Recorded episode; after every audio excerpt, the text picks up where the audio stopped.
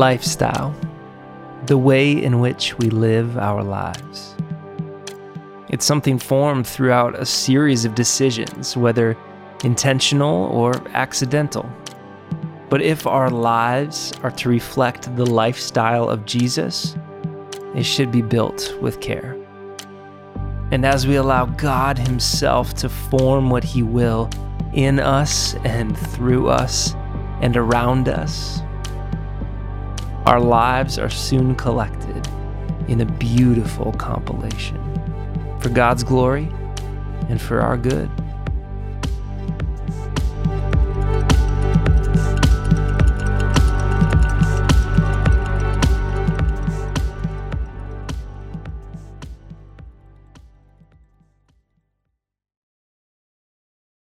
Welcome, everybody, to the weekend and happy 4th of July to those of you who are joining us here in the States, whether it's online or one of our campuses or venues. You know, the 4th of July, we think about our freedom, but not everybody has freedom. And I've been thinking a lot lately. I pray uh, regularly for the people of Ukraine who are struggling to hang on to their freedom, not let it be taken away from them. And I want to thank all of you who are part of Wooddale who have been giving to our Compassion Fund. And through that Compassion Fund, we've been working with one of our partners over there, Steiger, to provide all kinds of food and necessities, especially for the refugees. And speaking of refugees, there's a unique opportunity coming up that you might consider being hands on and partnering, us, uh, partnering with us in. Uh, there's going to be a soccer tournament held here in the Twin Cities and one of the teams is made up of uh, Ukrainian refugees. And uh, they're going to be coming with their chaperones, and they're going to need some housing. And I'm just wondering if some of you would be willing to open up your home and house some of those student athletes between uh, July 20th and 26th. If you'd like to have more information how you can get involved, just check out the website uh, or give us a call here at the church and we'll route the right information to you. But it would be a great opportunity for you to show them some Christian love and hope and encouragement and learn more about what they're dealing with as they're displaced. Also, I want to let you know that next weekend on July 10th at 10:15 a.m. in our chapel here at the Eden Prairie campus, uh, we're going to have Ukrainian Pastor Rudy and the soccer team talking to us about what they're experiencing.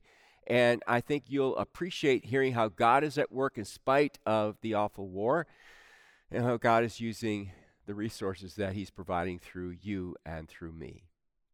Now, this weekend, I want to start out with a question. I want you to think back to your childhood for just a moment. I want to ask you when you were a kid growing up, what was that one superhero power that you wanted? Or maybe you are all grown up, but you still would like to have a superpower. What would it be?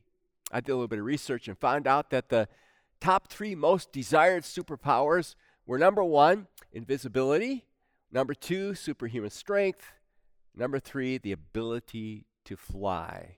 If you could only have one of those, which one would you choose? Maybe later on today you can sit around the table or have coffee with your family or friends and discuss which one you would choose and why you would want that power. But I want to let you know this weekend that you, if you're a sincere follower of Christ, you already have the greatest superpower of all living inside of you.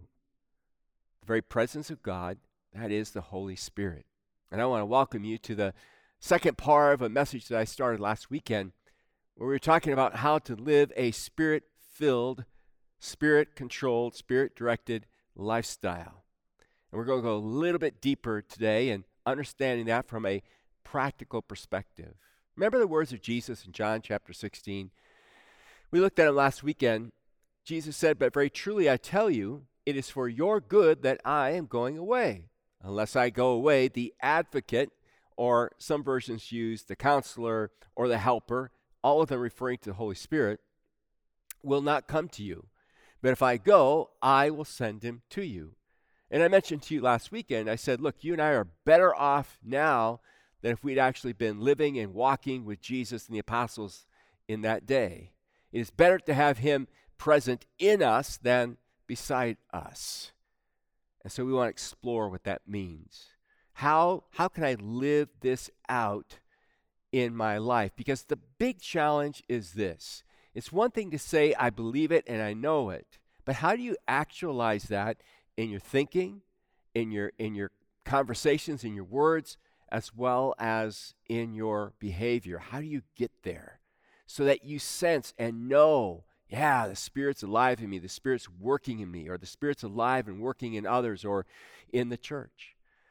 And to look at that further, we're going to hear from a servant of our Lord Jesus Christ, the Apostle Paul, who was also inhabited by the very same Spirit living in you, and the Holy Spirit inspired him to write these words to churches in, to the church in Ephesus. He writes, "So be careful how you live." He says, "Don't live like fools, but like those who are wise." Make the most of every opportunity in these evil days. Don't act thoughtlessly, but understand what the Lord wants you to do. Don't be drunk with wine, because that will ruin your life. Some versions say, don't be drunk with wine that'll lead to debauchery or to excess. Instead, okay, that's the key, right? Instead, instead of being drunk with wine, he says, be filled with the Holy Spirit, or I guess we could say, be drunk with the Holy Spirit. Now, why does Paul use wine and drunkenness as a way to compare and contrast what it means to be under the influence of the Holy Spirit? Well, let's just talk for a, a quick moment about what happens when a person uh, takes alcohol into the body and what can lead to drunkenness. Uh, first of all, it always begins with a choice, right? I choose to take a drink. If I keep drinking, it has an effect on my body. And scientists tell us that it affects, the alcohol affects what's called the serotonin or the dopamine in our, uh, our neurotransmitters. And what that simply means is that's the feel good stuff, all right? It affects the feel good portion of our brain, the reward center of our brain. And so it feels good and we crave more as a result of it. And what happens is suddenly that alcohol starts to take control of us, our thinking, our body, our very behavior, and it literally changes us. And what Paul is saying is here is look, choose to let the Spirit be your reward, let the Spirit be your satisfier. Choose the Spirit to become intoxicated with. Let the Spirit have control of your life, and let the Spirit change how you think, how you speak, and how you behave. Let's explore that a little bit more. I came across some interesting information on a UK uh, website called Words of Life. Not Word of Life, but Words of Life. It was uh, talking about this passage of Scripture, and I, I thought they did a good job talking about what happens to somebody when they're drunk and how what happens to them as the means of alcohol, all right, we can use to look at what needs to happen in our lives by means of the Holy Spirit. You'll see as we unpack it. Number one, they say a drunk is often possessed with an immense sense of well being. See, that's the serotonin, that's the dopamine. And so initially, right, as, as that person consumes more and more alcohol, there's a phase that they go through where just start to feel kind of relaxed and and and kind of peaceful and you know, I mean almost euphoric as a result of it. The problem is it is oftentimes the basis of addiction in our lives. And, and by the way, you know, Paul could have said, he could have said uh, pornography, right? Or he could have said sex, or he could have said food, or he could have said money. I mean, there's any number of things that our lives could be drunk with. But in the Roman world, this was an issue like it is in our world today people who were abusing alcohol. And abuse, you know, is, is stepped out. You go from that sense of euphoria, and as it takes over, you end up in confusion, you end up in a stupor, and you end up in a coma, and you die. Alcohol poisoning. All right? So it's a it's it's a it's an important thing to be responsible with. Well, in essence, what Paul is saying is look, draw your sense of well being, draw your sense of euphoria from the presence of the Spirit. Let who the Spirit is, God, living in you, so capture your mind and your heart that it becomes your ultimate source of peace. He becomes your ultimate source of joy. You're resting in Him. Secondly, A drunk can be recognized by their face. You know, if you've ever had to deal with uh, drunk people, and I remember when I was working uh, as an EMT, many of the calls that uh, I would go on in downtown uh, Saginaw, Michigan, where I was stationed, was having to deal with people who were out of control, who were drunk, and and you can just tell. You can tell by by their face. There's you know their eyes are kind of glazed over, nose and cheeks are rosy red, and uh, and and there's just this kind of silly look that comes over the face when a person gets drunk. The point that Paul's making is, you know what? Let the Holy Spirit, let the Holy Spirit take over your your very nature, your very body, your very look, your very countenance. Remember that passage in the Old Testament when Moses is in God's presence on Mount Sinai and he comes down out of the mountain and the people tell him, Moses, you got to cover up, man. Your face is so bright. Maybe you've been out already this summer and didn't use sunscreen like you should have, or it didn't work very well, and you went back in after a few hours being outside or at the beach and you were just beet red, right? It had an effect on you. In other words, what Paul is saying is spend time in the presence of the Lord. Let the Lord in His grace and His glory shine on you, and listen, because He lives in us, shine through you. And we'll talk about how to do that in just a little bit. Thirdly, a drunk has a certain odor about them, all right? A certain odor about them. And you, you can tell when somebody's just been around alcohol a little too much. I mean, it's it gets spilled on them, it's on their breath, and, and you feel like you're at a at a winery or you feel like you're at a brewery because it's just all over. The the, the smell is there. You know what's been going on. Well, the Bible tells us, right, that we are to be like a sweet aroma to the world. People, people should be able to sniff out God in our lives. Remember the fruit of the Spirit? Referred to it last weekend love, joy, peace, patience, kindness, goodness, faithfulness, gentleness, self control. That's the aroma that we should be giving off to people. And that's, that's an attractive aroma that they're drawn to. All right? Uh, number four, a drunk gives themselves away by their walk. All right? When a person gets drunk, you know, the sobriety test, right? Walk the straight line. Okay? Well, a, a drunk, you know, has lost control. The alcohol's in control, and, and they're trying to walk a straight line, but they can't, you know, they're all over the place, right? Well, the Bible tells us that if we'll let the Word of God and the Spirit of God be the compass in our life. He will guide us in a straight path. He'll lead us forward in the right path. And so to be filled with the Spirit is to be walking in the path that God has laid out for you and that He's laid out for me. Or a drunk betrays themselves by the way that they speak. Have you ever had to deal with somebody who's drunk? Um, they slur their speech. They don't make any sense when they talk. Um, they ramble. Uh, it's a sad thing to see. A lot of people laugh. They think it's funny at parties, etc. But it's really sad because they're saying things they normally would not say. And that's because the alcohol has taken control of their life. The question is never how much alcohol have you had. The question is, how much of you does the alcohol have? Well, when somebody's under the control of the Holy Spirit, it changes their speech, it changes how they talk. The words become honoring and edifying and encouraging and uplifting. Next, a drunk is not responsible for his or her actions. say, wait a minute. Well, they're responsible for taking the drink, but remember, you drink too much, the alcohol now begins to control you.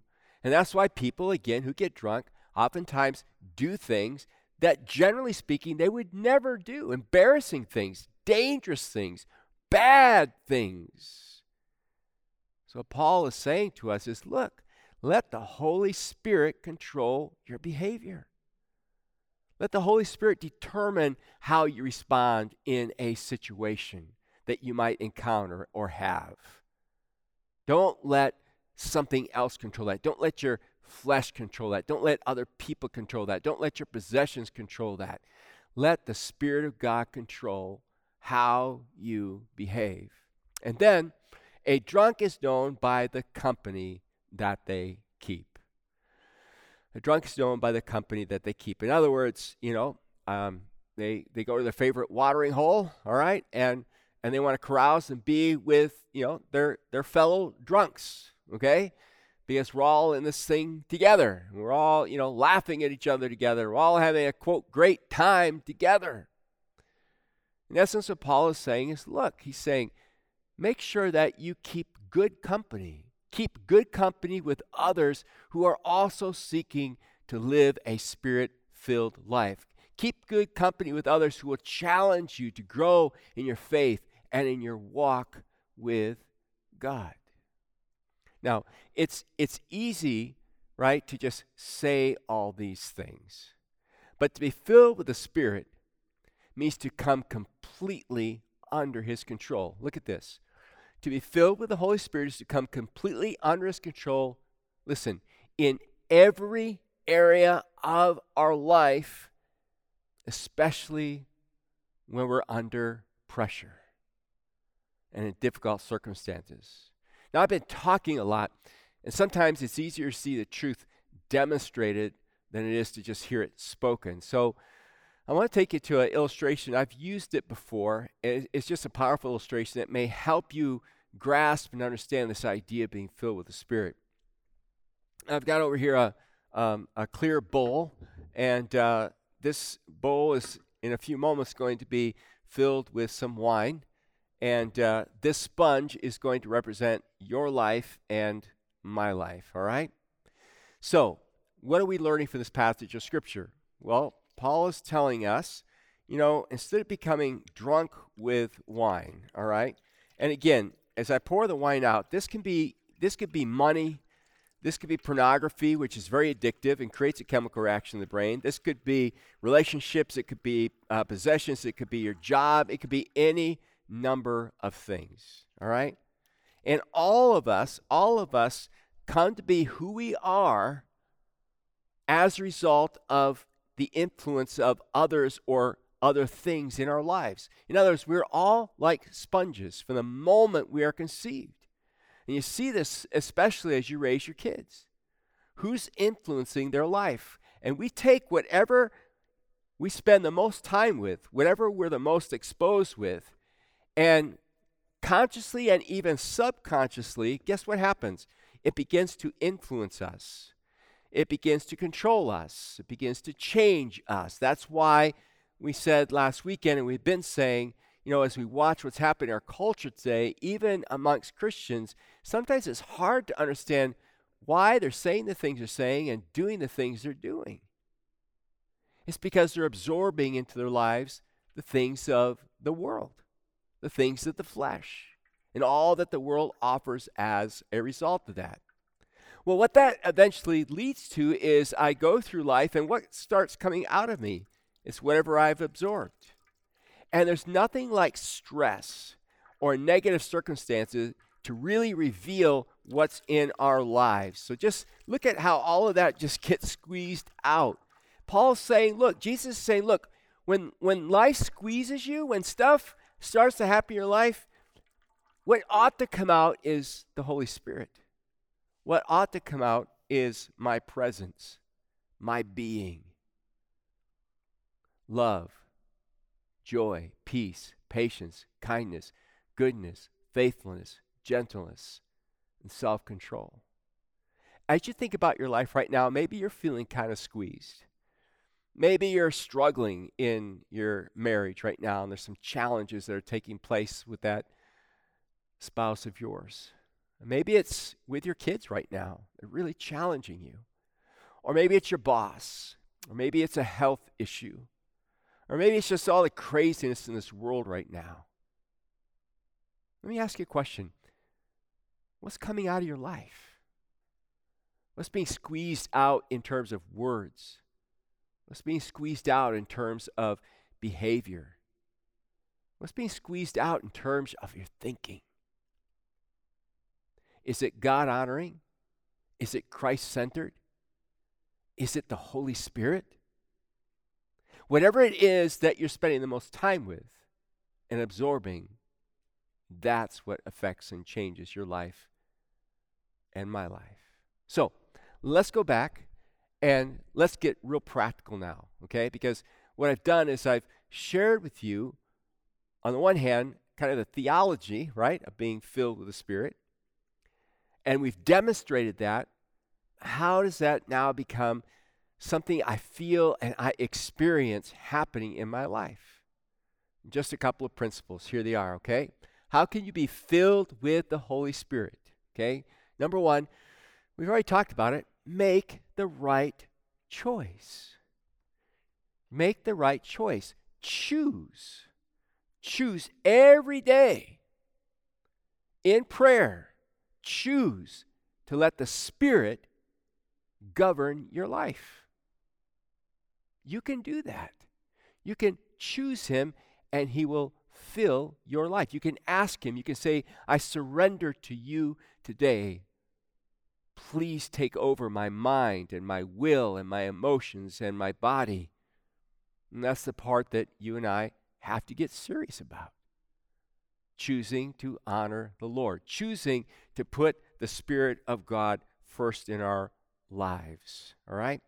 Philippians chapter 4 says this. And now, dear brothers and sisters, one final thing. Look what he says fix your thoughts on what is true. Man, it's so important for today, isn't it? We've been talking about all the lies that are out there.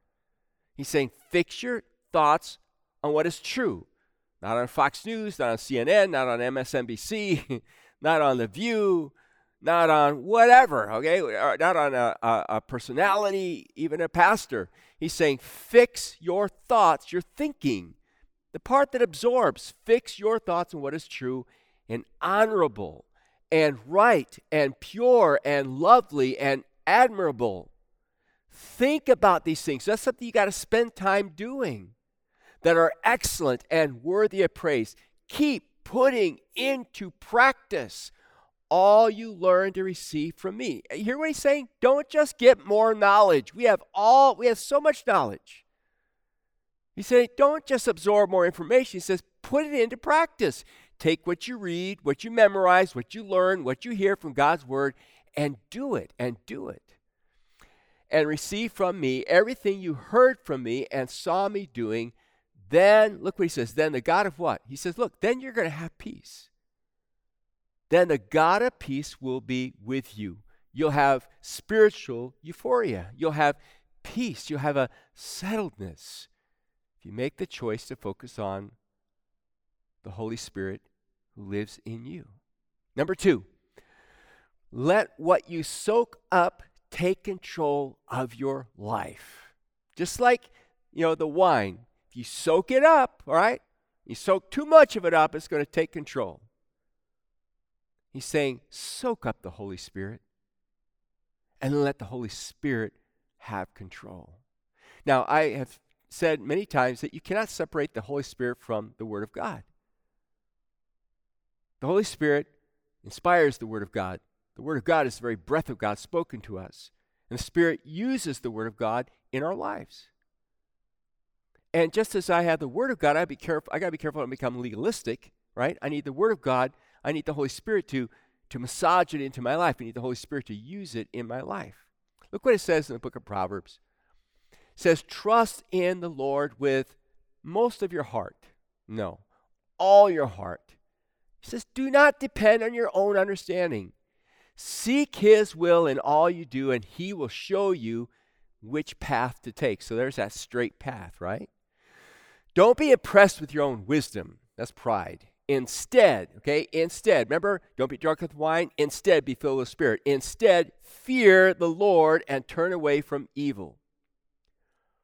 Then you will have healing for your body and strength for your bones. Interesting, isn't it? You know, when I was a, a kid, and this I'm always thinking about this in summertime because you know summer's when a lot of people go to the lake or you know open their pools up and they go swimming.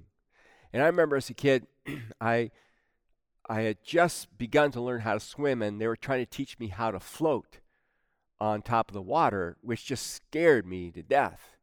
And they kept saying, and then they demonstrated, they'd lay back, just relax, let the water take control. And every time I would try it, I'd panic, I'd stiffen, and I'd sink, and I'd swallow some water and sputter it up. So finally, they, they said, trust me. And, and, you know, the people who helped me kind of turned me on my back. They kept their hands underneath me, right? And they assured me they were there, okay?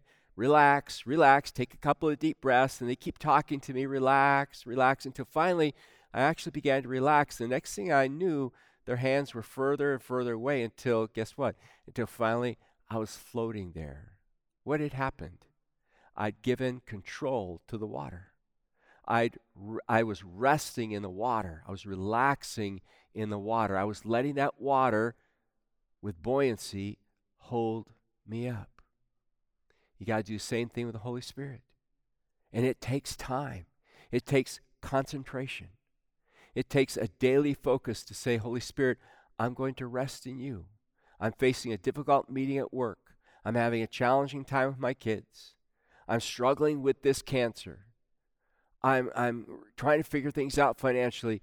And Holy Spirit, I'm going to I'm going to rest in you. I'm going to do what I can, but I'm going to rest in you. Are you resting in the Spirit right now? Are you trusting in the Spirit? Finally, Use your God given will to make the changes that the Word of God calls for. Use your God given will to choose to make the changes that God calls you to make. See, here's what I think one of the big problems is that we face and why, why we have a hard time experiencing a spirit filled life, at least why I do. And that is because we have this idea that that you know we just pray and say, God, take over, and we kind of wait for him to do that.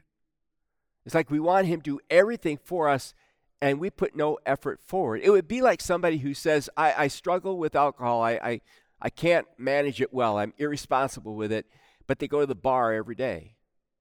No, it's, it's one thing to say I, I'm an alcoholic and I want to stop, but if you go to the bar every day, it's not going to end. Or it's like saying, I, am going to go on a diet, I'm going to lose 10 pounds, but you keep eating three days, uh, three meals a day at McDonald's. Or it's like saying, you know, I want to get stronger, I want to get more buff, but all you do is drive by the gym and look at it and hope and pray that somehow by driving by it, it's going to make you stronger and leaner or faster. In other words, you have to put some effort in, right? There are things you need to start to do, and there are things you've got to stop doing in order to feel the effect of it. I, have shared with you before that I enjoy uh, road biking, and I got into it just a, a few years ago. And um, I, I, guess I was a little bit naive when I first started. And I remember I went to do one of my long rides one day, and uh, it was early in the morning. I was on my bike, and and I was pedaling along, and all of a sudden I, I noticed this guy coming up behind me, and he went right past me. He went kind of fast, and he didn't have a fancy road bike.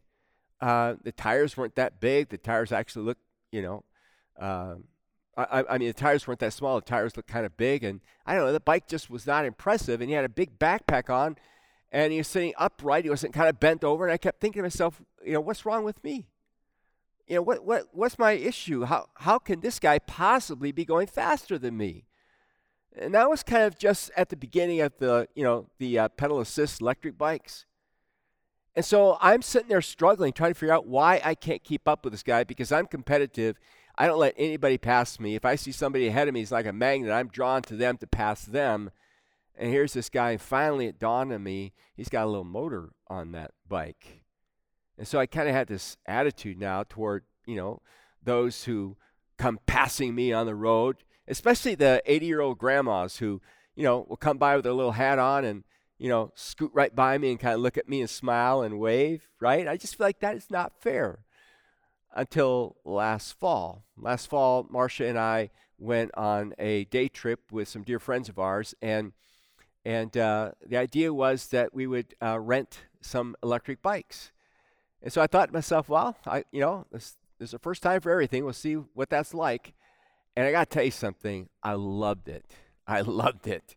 I mean, some of those bikes are so powerful. It was like my turn to go by somebody and wave while they're sweating, and I'm just kind of enjoying myself. But one of the things I noticed about those bikes is they allows you to pedal. And some of the bikes are made in such a way that you've got to pedal in order for that little motor to kick in. And then all of a sudden you feel that you feel that uh, extra energy, you feel that extra power, and you you pick up speed. Even though you're biking, there's another power at work pushing that bike forward. So now, like I said, I like getting on that bike once in a while. Somebody let me there, lent me theirs to use, and just you know, just going in my power, but feeling that extra power. I, I share that illustration with you because that's kind of what it means to be filled with the Holy Spirit. It's like you've got to do some pedaling. When you start to pedal, when you start to be obedient, when you start to surrender, when you start to focus on Him, when you start only absorbing Him and absorb less and less of the world, you literally feel and experience His power accelerating your life. Begin to feel yourself growing with Him. Now, there's so much more I'd like to say about this. And so, over the next six weeks, I'm going to uh, put on a blog some more writing on this whole area. And I'm going to invite you to join me over the next six weeks of pressing into more practicality of what it means to live a spirit filled life. Because I want you, I want you to enjoy life. I want you to experience the riches of Christ now. Even in difficult circumstances, even in this crazy world, I want you to know. I want you to know, I want to know the joy of the Lord. So maybe we'll be able to keep each other accountable toward that. So stay tuned and check online. Hey, thanks for joining me today. Next weekend, we'll get back and uh, we're going to focus on prayer and holiness and how God wants to use that in our lives from the words of Jesus in John chapter 17. Let's pray. Father, thank you so much for our time together. Pray and ask that you would help us this week to make the right choice, to surrender control, and to let you change us. In Jesus' name, amen.